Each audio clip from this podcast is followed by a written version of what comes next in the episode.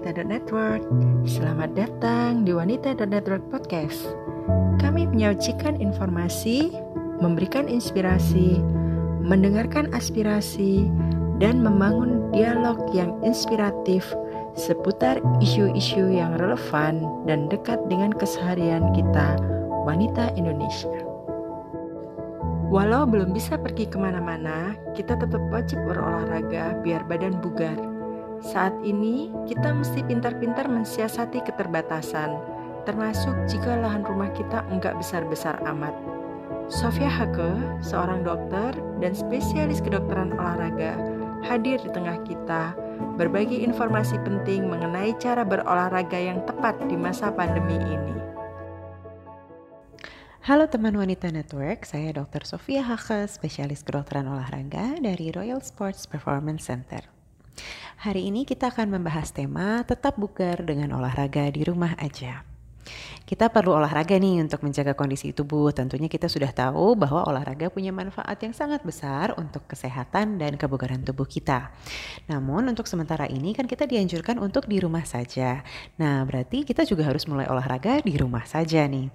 Jangan-jangan teman-teman saat ini mulai menyadari bahwa bukannya malah tambah santai, tapi ketika melakukan kegiatan di rumah, peran dan jadwal justru bertambah padat. Sudahlah teman-teman harus bekerja di rumah, kemudian memastikan anak-anak juga sekolah dari rumah atau bahkan ketambahan tugas memasak atau memastikan bahwa rumah dalam kondisi yang bersih. Nah, jadi menyeimbangkan jadwal yang padat ini tentunya tidak selalu mudah. Ada tiga tips dan trik yang mungkin bisa teman-teman praktekkan dari rumah. Yang pertama adalah buat jadwal untuk olahraga setiap hari. Kenapa? Karena kalau tidak kita rencanakan, maka tidak akan terjadi. Jangan pakai alasan bahwa saya akan mulai besok. Sama seperti bilang bahwa diet selalu dimulai besok. Kapan besoknya? Ya kapan-kapan. Nah, untuk tidak uh, membiarkan ini terjadi, kita perlu membuat jadwal. Jadi pastikan bahwa teman-teman menjadwalkan olahraga setiap hari. Um, dan teman-teman bisa jadwalkan bertanya bertempelan dengan jadwal yang pasti selalu dilakukan. Misalkan bangun pagi, um, sebelum melakukan kegiatan apa pun, sesudah bangun pagi melakukan sesi olahraga 15-30 menit. Kemudian karena ini bulan puasa, jadi menempelkan sesi olahraga kedua misalkan sebelum berbuka puasa 15-30 menit saja. Nah ini saja sudah menjadi sesi olahraga 30-60 menit yang dapat kita lakukan setiap hari. Kalau perlu, pasang alarm di HP sehingga kita ingat dan diingatkan oleh HP bahwa kita harus melakukan olahraga hari itu. Yang kedua adalah kalau tidak direncanakan, tidak terjadi dan kalau tidak dilakukan, ya rencana tinggal rencana. Jadi um, kita harus tahu juga bagaimana kita memastikan bahwa kita dapat melakukan itu dengan um, kondisi yang tidak terpaksa atau ya kalau misalkan kita menikmati tentunya lebih bagus ya. Jadi bisa ajak orang-orang di rumah untuk ikut berpartisipasi. Ya, kalau kita melakukannya bersama-sama, biasanya akan lebih menyenangkan. Bahkan kalau misalkan teman-teman wanita network punya anak di rumah, bisa juga menjadi bagian dari quality time yang dilakukan di rumah. Jadi ajak orang orang-orang yang mungkin bisa kita jadikan sebagai accountability partner atau uh, teman yang untuk memastikan bahwa jadwal tersebut tetap dilakukan dan pilih kegiatan yang memang kita senangi. Kalau kita tahu kita tidak suka berolahraga yang sifatnya intensitas tinggi atau misalkan ikut kelas zumba, maka jangan mulai mencoba dengan yang udah pasti kita enggan melakukan. Mulailah dengan sesuatu yang kita sukai. Jadi misalkan oh uh, suka yoga, jadi mulai jadwalkan yoga 15 sampai 30 menit setiap pagi. Nah, kemudian yang ketiga adalah jangan lupa di luar dari jadwal olahraga, teman-teman harus tetap aktif di rumah. Apa maksudnya? Maksudnya kalau teman-teman bekerja di rumah, sering kali kita lupa untuk mengangkat pantat dari kursi. Dari conference call satu atau dari rapat satu ke rapat berikutnya, duduk aja terus. Jadi nggak ada bedanya sebenarnya kita kerja di rumah rumah atau kerja di kantor karena intinya duduk bahkan bisa sampai 8 jam sehari. Nah, jadi di sini teman-teman pastikan bahwa pasang alarm di HP untuk terjadi jeda nih setiap 2 sampai 3 jam. Teman-teman bisa berdiri atau sesudah selesai satu rapat sebelum masuk ke rapat berikutnya pastikan teman-teman bisa stretching 5 sampai 10 menit. Kenapa? Karena kalau kita terlalu banyak duduk maka manfaat uh, untuk kesehatannya tidak ada malah yang ada merugikan karena kita tidak memakai otot-otot besar di tubuh kita um, dan berat badan kita tidak disanggah dengan otot tubuh tapi dengan kursi sehingga um, gula darah atau kolesterol darah kemungkinan besar tidak digunakan untuk energi sehingga dapat menyebabkan efek yang buruk terhadap kesehatan. Nah, oleh sebab itu jangan lupa jadwalkan setiap 2 sampai 3 jam stretching 5 sampai 10 menit. Nah, tadi adalah tiga tips sederhana yang teman-teman bisa mulai lakukan. Yang kedua, sekarang kita akan masuk ke dalam jenis olahraga apa yang bisa kita lakukan di rumah. Apakah ada olahraga yang harusnya bisa kita lakukan di luar atau perlu kita modifikasi ketika kita lakukan di dalam. Ya, jadi baik itu di dalam rumah ataupun di luar rumah, sebenarnya rekomendasi olahraga untuk kesehatan dan kebugaran tetap sama. Jadi kita harus melakukan paling tidak dua jenis olahraga nih teman-teman. Yang pertama adalah olahraga yang sifatnya kardio atau aerobik. Apa contohnya? Contoh dari olahraga kardio atau aerobik ini adalah lari, bersepeda, berenang, atau misalkan um, ikut kelas zumba atau uh, dansa. Nah, ini adalah contoh olahraga yang sifatnya aerobik atau kardio. Yang cirinya adalah meningkatkan atau menaikkan denyut nadi atau denyut jantung kita sehingga lebih tinggi dibandingkan denyut nadi saat beristirahat. Ini yang jadi ciri khas dari olahraga kardio. Jadi satu harus melakukan olahraga kardio. Yang kedua, harus melakukan olahraga yang sifatnya untuk kekuatan otot. Apa contohnya? Jangan terus ngebayangin angkat-angkat beban terus jadi kayak aderai. Bukan ya teman-teman wanita network. Jadi, uh, contoh dari olahraga kekuatan otot di sini bisa sesederhana sit up dan push up atau squat dan lunges. Nah, jadi bahkan dengan berat badan sendiri saja kita sudah dapat melatih kekuatan otot kita. Mau tantangan yang lebih kita bisa pakai uh, beban dari luar, yaitu misalkan dumbbell atau kettlebell um, teman-teman gak usah khawatir kalau misalkan akan melakukan kegiatan-kegiatan atau olahraga-olahraga yang sifatnya kekuatan otot ini kemudian akan menjadi bulky. Kenapa? Karena sistem hormon perempuan dan laki-laki berbeda. Jadi um, kita nggak usah khawatir nih terus melakukan kegiatan atau olahraga kekuatan otot terus kemudian nanti akan bakal jadi kayak aderai, bukan ya? Nah, jadi itu ya, satu lakukan kegiatan atau olahraga kardio, kedua lakukan olahraga kekuatan otot. Nah, yang ketiga ini bagus banget nih kalau teman-teman juga bisa melakukan, yaitu lakukan latihan fleksibilitas. Biasanya bisa dilakukan sambil melakukan stretching um, sebelum kita masuk ke sesi olahraga dan stretching sesudah selesai melakukan sesi olahraga. Tapi buat teman-teman yang mungkin suka yoga, yoga itu juga termasuk bentuk dari olahraga untuk fleksibilitas yang juga baik untuk dilakukan kalau teman-teman bisa. Nah, berapa durasi yang atau berapa lama nih sebenarnya yang harus dilakukan um, ketika kita melakukan jenis-jenis olahraga tersebut. Nah, kalau untuk olahraga yang sifatnya kardio atau aerobik, teman-teman sebaiknya melakukan 150 menit dalam seminggu.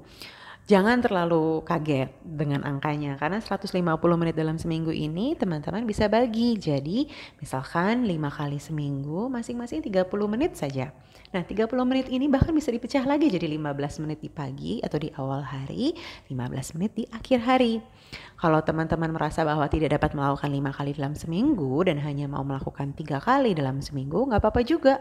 Konsekuensinya adalah kalau kita melakukan frekuensinya tiga kali seminggu, maka durasinya akan lebih panjang. Yang penting mendapatkan akumulasi waktu 150 menit dalam seminggu. Jadi baik itu tiga kali 50 menit atau lima kali 30 menit atau empat kali 40 menit, teman-teman bisa memodifikasi sesuai dengan kemampuan dan ketersediaan waktu teman-teman. Nah, kalau untuk olahraga kekuatan otot, sebaiknya teman-teman melakukan minimal dua kali dalam seminggu dan melibatkan otot-otot yang besar. Ya, jadi dua kali seminggu ini sebaiknya jangan dilakukan di hari yang berturutan. Jadi contohnya misalkan sesudah melakukan um, olahraga jogging hari Senin, hari Selasa melakukan latihan kekuatan otot, hari Rabu jogging lagi, kemudian jangan ditambah dengan latihan kekuatan otot di hari itu. Tapi kalau misalkan hari Kamis jogging bisa digabung dengan latihan kekuatan otot. Nah, apa yang terjadi kalau misalkan teman-teman rumahnya kecil nih nggak bisa nih jogging um, atau tinggal di apartemen nah um, sebenarnya ada rambu-rambu ketika teman-teman misalkan mau melakukan kegiatan atau olahraga di luar rumah kalau untuk nah pakai masker atau tidak nah apakah teman-teman harus pakai masker kalau teman-teman berolahraga di luar, rumah misalkan keliling lari keliling apartemen uh, di luar gitu ya Idealnya sebenarnya kita tidak menggunakan masker. Kenapa? Karena masker itu fungsinya adalah menyaring udara sehingga sirkulasi udara akan terhambat karena kita melewati proses penyaringan dulu. Nah, kalau teman-teman olahraga, demand atau kebutuhan oksigen dari tubuh teman-teman itu akan meningkat. Sehingga kalau dikasih masker, sebenarnya sirkulasi udaranya terhambat dan kebutuhan oksigen teman-teman jadinya tidak dapat tercapai dengan baik. Jadi tidak jarang orang-orang atau teman-teman mungkin merasa bahwa ketika olahraga dengan masker rasanya sesak atau sumpek. Nah, jadi memang idealnya kalau kita memikirkan uh, kebutuhan oksigen tubuh kita, harusnya kita berolahraga dengan tidak menggunakan masker. Nah, tapi terus gimana? Nah, kalau untuk teman-teman yang um, sudah sering ngebaca nih, sudah udah bisa ngebaca, oh saya kalau lari di sekitar kompleks rumah saya atau lari di sekitar um, apartemen saya, sepi kok nggak ada orang apalagi kalau jamnya jam deket-deket jam sahur atau jam buka gitu nah kalau seperti itu satu kita tahu tidak akan bertemu dengan orang dua kita bisa jaga jarak maka tidak perlu memakai masker nah jaga jarak di sini beda dengan jaga jarak untuk aktivitas sehari-hari. Kalau untuk jaga jarak aktivitas sehari-hari kan 1 sampai 2 meter cukup. Tapi kalau kita berolahraga, kalau misalkan kita jogging, jaraknya harus kita double. Jadi jaraknya itu bisa sampai bahkan 4 sampai 6 meter antara satu orang dengan lainnya. Kenapa? Karena ketika kita jogging atau ketika kita lari, um, hembusan nafas kita itu biasanya lebih uh, lebih lebih lembab. Jadi uh, kepadatan partikel partikel-partikel udara dan um, embun dari nafas kita itu lebih padat. Jadi sebaiknya memang kasih jaraknya bukan 1 sampai 2 meter tapi 4 sampai 6 meter. Apa kalau apa yang terjadi kalau kita bersepeda? Nah, kalau bersepeda lebih jauh lagi jaraknya. teman teman-teman yang mau bersepeda bersama-sama dan dilakukan di luar rumah, sebaiknya jaga jaraknya itu bisa sampai 10 sampai 20 meter.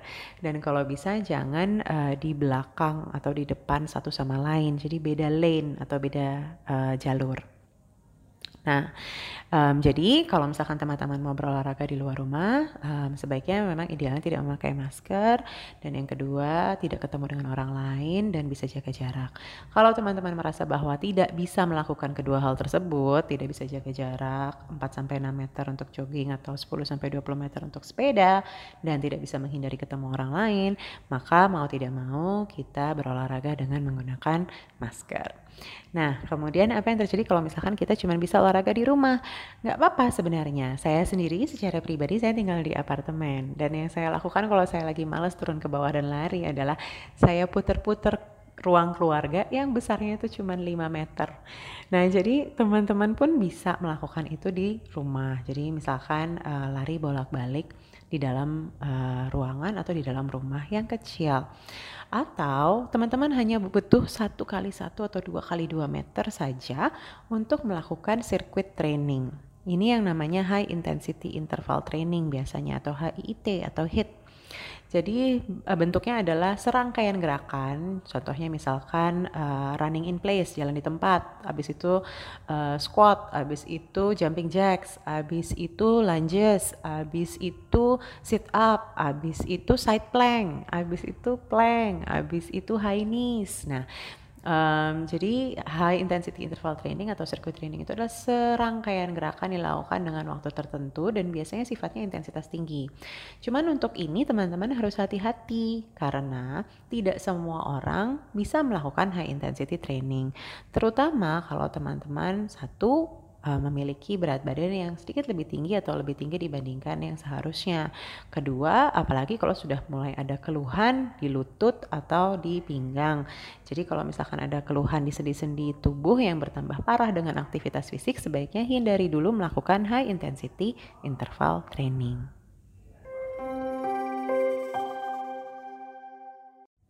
Nah, sekarang kan kita di bulan puasa atau di bulan Ramadan nih. Seperti apa sih olahraganya?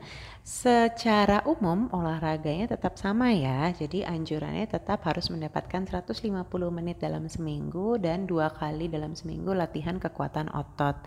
Tapi yang perlu dimodifikasi adalah waktu atau uh, jam teman-teman melakukan olahraga. Karena kita nggak mau terus teman-teman ketika melakukan olahraga malah jadinya lemes karena kemudian tidak dapat uh, mengganti energi atau cairan yang hilang langsung sesudah olahraga. Jadi ada beberapa pilihan waktu yang teman-teman bisa pilih. Yang pertama adalah melakukan olahraga sebelum jam berbuka, yaitu 1 sampai 2 jam sebelum berbuka. Nah, cuman kekurangannya adalah kalau misalkan melakukan sebelum berbuka, teman-teman mungkin tidak dapat melakukan olahraga yang sifatnya intensitas tinggi. Kenapa? Karena seharian udah puasa jadi lemes, ya kan? Um, jadi kalau kita melakukan sebelum buka, mungkin yang bisa kita lakukan adalah yang olahraganya intensitas sedang. Nah, dan di sini um, sebenarnya adalah momen yang bagus untuk kita memicu siklus pembakaran lemak atau fat burning. Karena di sini karena kita sudah seharian puasa, energi yang dipakai adalah energi dari pembakaran lemak. Jadi kalau misalkan teman-teman memang punya tujuan selain berolahraga, yaitu misalkan menurunkan berat badan selama bulan puasa. Nah, um, ini termasuk salah satu pilihan waktu yang cukup ideal. Yang kedua adalah sebelum teman-teman memulai puasa. Jadi, bisa berdekatan dengan jam sahur bisa kurang lebih sekitar setengah jam atau sampai satu jam sebelum sahur. Nah, cuman permasalahannya adalah kadang-kadang nih namanya manusia ya, kita bangun suka mepet banget sama jam sahur. Padahal kalau misalkan kita baru selesai melakukan olahraga, tidak dianjurkan untuk langsung makan, tapi beri jeda waktu kurang lebih satu jam sebelum kita kemudian makan besar. Nah, kalau teman-teman bisa memastikan bahwa teman-teman bangun cukup pagi sehingga bisa ada waktu um, sebelum makan sahur, maka teman-teman boleh memilih ya mulai olahraga satu satu jam sebelum sahur lah gitu. Tapi kalau misalkan nggak bisa, ya nggak apa-apa. Teman-teman bisa memakai jam opsi yang lain. Nah opsi yang ketiga adalah opsi sesudah buka atau uh, sesudah buka dan sebelum makan malam.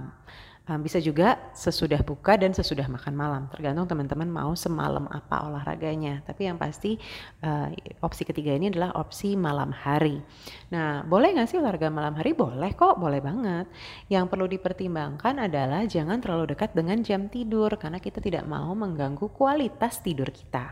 Jadi kalau kita tidur jam 11, katakanlah jam 10 kita sudah harus berhenti olahraga sehingga ada satu jam di mana tubuh kita kemudian melakukan atau pemulihan sehingga olahraganya dapat um, pulih, ya, tubuh kita dapat pulih dari olahraga dan uh, tidurnya dapat berkualitas. Nah, kalau di sesi yang malam hari ini kita boleh nih olahraganya agak tinggi intensitasnya. Jadi buat teman-teman yang mau high intensity, boleh banget nih dilakukan sesudah berbuka atau sesudah makan besar atau makan malam gitu ya dan kemudian melakukan high intensity interval training buat uh, teman-teman yang nggak punya keluhan kesehatan. Nah, gitu. Jadi tergantung dari durasi dan intensitas aktivitas yang kita ingin lakukan um, itu adalah pilihan-pilihan waktu yang teman-teman bisa uh, pilih ketika melakukan olahraga.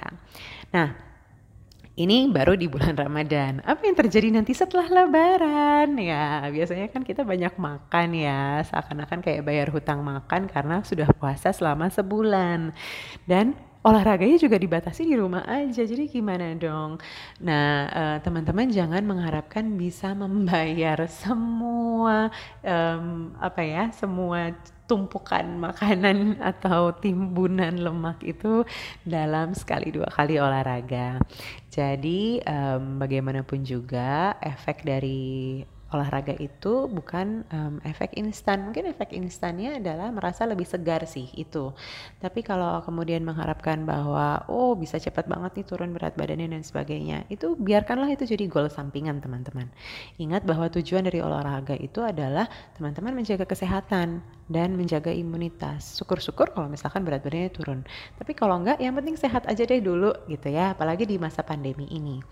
Nah, jadi um, ketika nanti teman-teman memasuki hari-hari lebaran, jangan lupa bahkan di hari lebarannya pun sempatkanlah olahraga. Nggak usah yang intensitasnya tinggi pun, tapi kembali lagi jadikan aktivitas yang tinggi itu bagian dari pola hidup teman-teman.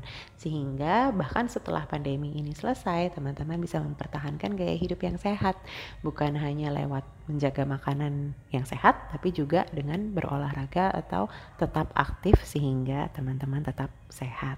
Itu ya jadi kembali lagi anjuran tetap sama. Bahkan ketika lebaran tetap melakukan olahraga aerobik dan kekuatan otot um, 150 menit seminggu atau kalau misalkan teman-teman terbiasa melakukan intensitas tinggi terus-terusan um, biasanya konsekuensinya durasinya bisa kita perpendek jadi 75 menit seminggu.